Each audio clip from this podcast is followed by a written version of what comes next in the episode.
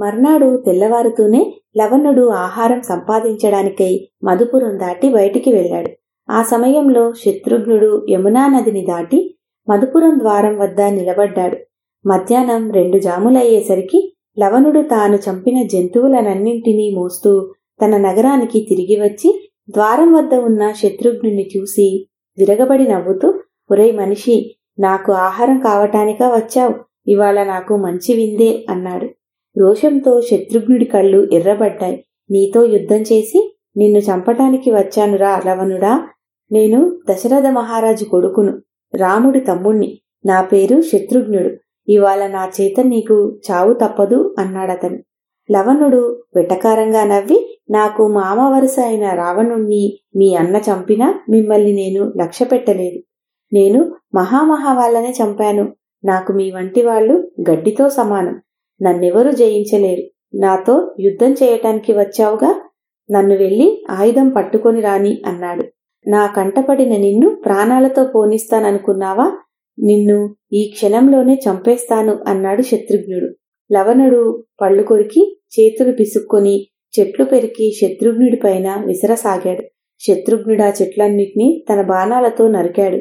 కాని ఒక చెట్టు తన తల మీద తగిలి శత్రుఘ్నుడు మూర్చపోయాడు అది చూసి శత్రుఘ్నుడు చచ్చాడనుకుని మందమతి అయిన లవణుడు తన శూలాన్ని తెచ్చుకోవటానికి వెళ్ళలేదు. అందుకు మారుగా వాడు తాను చంపిన మృగాల మోపు నెత్తుకొని బయలుదేరేటంతలో శత్రుఘ్నుడు మూర్ఛ తెలిసి ద్వారానికి అడ్డంగా నిలబడ్డాడు. మరుక్షణమే అతను రాముడు తనకిచ్చిన బాణాన్ని ధనువును సంధించి లవణుడి పైనికి వదిలాడు. అది నిప్పులు కక్కుతూ వెళ్ళి లవణుడి గుండెను చీల్చింది. లవణుడు చచ్చాడు.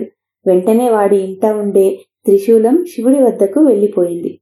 తర్వాత శత్రుఘ్నుడు తన సేనను పిలిపించి మధుపురాన్ని ఆక్రమించి దానికి రాజై పాలించసాగాడు. పన్నెండేళ్ళు గడిచాక అతనికి రాముణ్ణి చూడాలనిపించింది.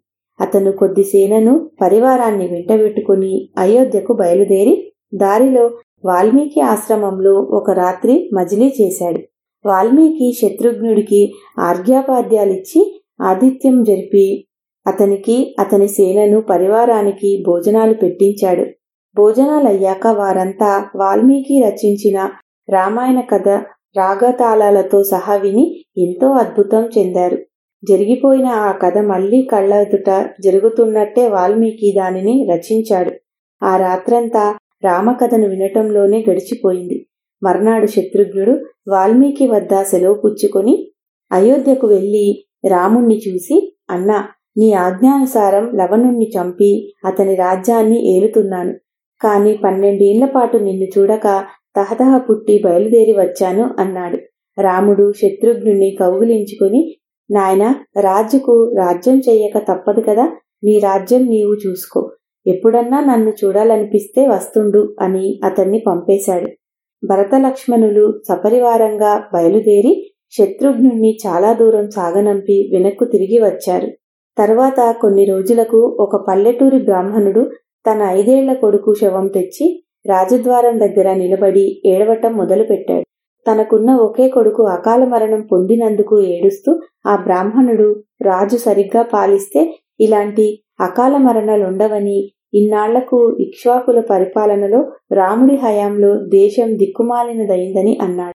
రాముడి సంగతి తెలుసుకుని చాలా చింతించి తన మంత్రులను వశిష్ఠుడు మొదలైన బ్రాహ్మణులను పిలిపించి వారితో బ్రాహ్మణ బాలుడి అకాల మరణం గురించి చెప్పాడు. ఒక శుద్రుడు గొప్ప తపస్సు చేస్తున్నాడని అది యుగధర్మానికి విరుద్ధమని అందుకే ఈ బాలుడు చనిపోయాడని నారదుడు రాముడితో అన్నాడు. రాముడు లక్ష్మణుడితో నీవు వెళ్ళి ఆ బ్రాహ్మణుని ఓదార్చి ఆ బాలుడి కలేబరాన్ని తైలబాండంలో భద్రంగా ఉంచు అన్నాడు. తర్వాత అతను ఆయుధాలు తీసుకొని పుష్పకమెక్కి పడమర ఉత్తరము తూర్పు గాలించి చివరకు దక్షిణ దిక్కున ఒక సరస్సులో తలకిందులుగా తపస్సు చేస్తున్న మనిషిని ఒకడిని చూశాడు. అతను విమానం దిగి ఆ వ్యక్తిని సమీపించి నేను రాముణ్ణి దశరథ మహారాజు కొడుకును. తెలుసుకోవాలన్న కుతూహలం కొద్దీ అడుగుతున్నాను. నీవేం జాతివాడివి? ఏం కోరి ఈ కఠోర తపస్సు చేస్తున్నావు? అని అడిగాడు. తలకిందులుగా ఉండే ఆ తాపసి రాజా నేను శుద్రుణ్ణి. నా పేరు శంభుకుడు. బొందితో స్వర్గానికి పోగోరి నేను తపస్సు చేస్తున్నాను అన్నాడు. అతనింకా మాట్లాడుతుండగానే రాముడు తన కత్తి దూసి శంభుకుడి తల నరికేశాడు. వెంటనే దేవతలు రామునిపైన పుష్పవర్షం కురిపించి దుందుబులు మోగించి రామా ఈ శుద్రుడు స్వర్గానికి రాకుండా చేశావు.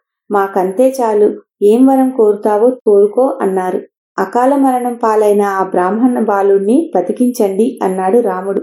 శంభుకుడి తల తెగిన క్షణంలోనే ఆ బాలుడు బతికాడు అంటూ దేవతలు వెళ్ళిపోయారు రాముడు అక్కడి నుంచి ఆ సమీపంలోనే ఉన్న అగస్త్యాశ్రమానికి వెళ్ళి ఆ ముని ఇచ్చిన అతిథి సత్కారాలు స్వీకరించాడు. అగస్త్యుడు రాముడికొక ఆభరణాన్ని బహుకరించాడు. రాముడు దాన్ని స్వీకరించి స్వామి ఇది దివ్యాభరణాల లాగున్నది ఇది తమకు ఎవరిచ్చారు? అని అడిగాడు. ఆ ప్రశ్నకు సమాధానంగా అగస్త్యుడు శ్వేతుడి కథ చెప్పాడు. వెయ్యి యోజనాల విస్తృతి గల ఒక అరణ్యం ఉండేది. దాని మధ్య యోజనం చదరంగంలా సరస్సుండేది. ఆ అరణ్యంలో ఒక పక్షి గాని మృగం గాని ఉండేది కాదు. సరస్సుకు సమీపంలో ఒక ఆశ్రమం ఉండేది. అగస్త్యుడు ఆశ్రమానికి వెళ్ళి ఒక రాత్రి అందులో గడిపి తెల్లవారుజామున సరస్సు వద్దకు వెళ్ళాడు. దాని ఒడ్డున ఆయనకు ఒక పుష్టిగల శవం కనబడింది. అది ఏమాత్రము చెక్కు చెదరకుండా ఉన్నది. అది ఏ విధమైన శవమై ఉంటుందా అని అగస్త్యుడు ఆలోచిస్తుండగా అక్కడికి ఒక విమానం ఆకాశం నుంచి దిగింది. అదొక దివ్య విమానం అందులో ఒక దివ్య పురుషుడు అతన్ని సేవిస్తూ అనేక మంది అప్సరసలు ఉన్నారు. అప్సరసలలో కొందరు పాడుతున్నారు. కొందరు వాద్యాలు వాయిస్తున్నారు. మరికొందరు నృత్యాలు చేస్తున్నారు. కొంతసేపు అయ్యాక ఆ దివ్య పురుషుడు విమానం నుంచి దిగి సరస్సు తీరాన ఉన్న శవాన్ని తిని సరస్సులో చెయ్యి నోరు కడుక్కుని తిరిగి విమానం ఎక్కబోయాడు. అదంతా చూస్తూ ఉండిన అగస్త్యుడు అయ్యా నీవెవరు? ఇలాంటి పనికి మాలిన భోజనం చేయటానికి కారణమేమిటి? ఎంత హీనులు కూడా ఇలాంటి పని చెయ్యరు కదా? అన్నాడు. ఆ దివ్య పురుషుడు అగస్త్యుడికి తన పూర్వ కథ చెప్పాడు. అతను విదర్భరాజైన సుదేవుడి కొడుకు. అతని పేరు శ్వేతుడు. సుదేవుడికి ఇద్దరు భార్యలు. ఇద్దరికి ఇద్దరు కొడుకులు కలిగారు. వారిలో పెద్దవాడి శ్వేతుడు. చిన్నవాడి పేరు సురధుడు. శ్వేతుడు తన తండ్రి అనంతరం చాలా కాలం రాజ్యమేలి చివరకు సురధుడికి పట్టం కట్టి తాను తపస్సు చేసుకున్నాడు. దీర్ఘ తపస్సు చేత అతను దేహం చాలించి బ్రహ్మలోకానికి వెళ్ళాడు.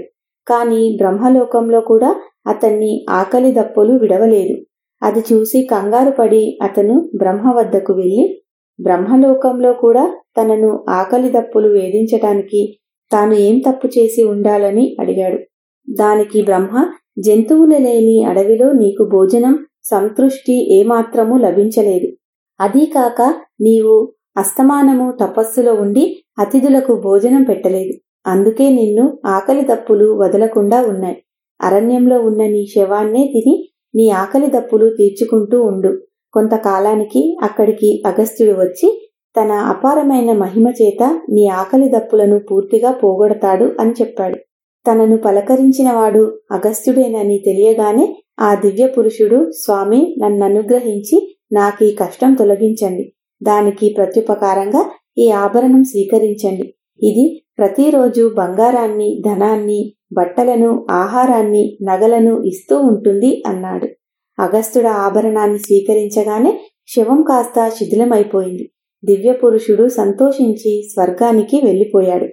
రాముడి కథ విని అగస్త్యుడితో స్వామి శ్వేతుడు తపస్సు చేసిన వనంలో మృగాలు పక్షులు లేకపోవడానికి ఏమిటి కారణం? అని అడిగాడు. ఆ కథను అగస్త్యుడు ఈ విధంగా చెప్పాడు. కృతయుగంలో మనుచక్రవర్తి తన కొడుకైన ఇక్ష్వాకుడికి పట్టం గట్టి రాజనీతి చక్కగా బోధించి తాను బ్రహ్మలోకానికి వెళ్ళిపోయాడు. ఇక్ష్వాకు నూరుగురు కొడుకులను కన్నాడు. వారిలో ఆఖరివాడు దందుడు. అతను బలహీనుడు. ఆ దందుడు ఇక్ష్వాకు వింధ్యశైవల పర్వతాల మధ్య రాజ్యం ఇచ్చాడు.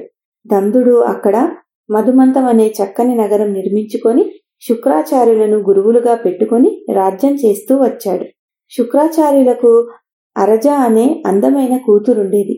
ఒకనాడు దందుడు వనంలో తిరుగుతూ ఒంటరిగా ఉన్న అరజను చూసి ఆమెను కోరాడు.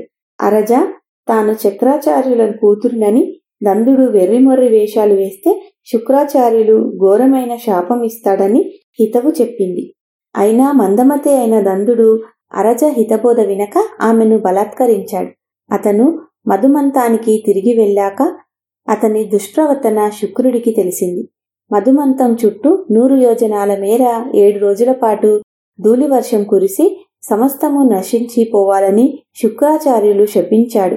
ఆ శాపం సంగతి వింటూనే అక్కడ నివసించే వారందరూ ఆ ప్రాంతాన్ని విడిచి వెళ్ళిపోయారు. శుక్రుడు చెప్పినట్టే ఆ ప్రాంతమంతా వారం రోజుల పాటు ధూళివర్షం కురిసి నాశనమైపోయింది. ఈ కథలు వింటూ రాముడు అగస్త్యాశ్రమంలో కొంతసేపుండి ఆ మహాముని వద్ద సెలవు పుచ్చుకొని అయోధ్యకు తిరిగి వచ్చేశాడు.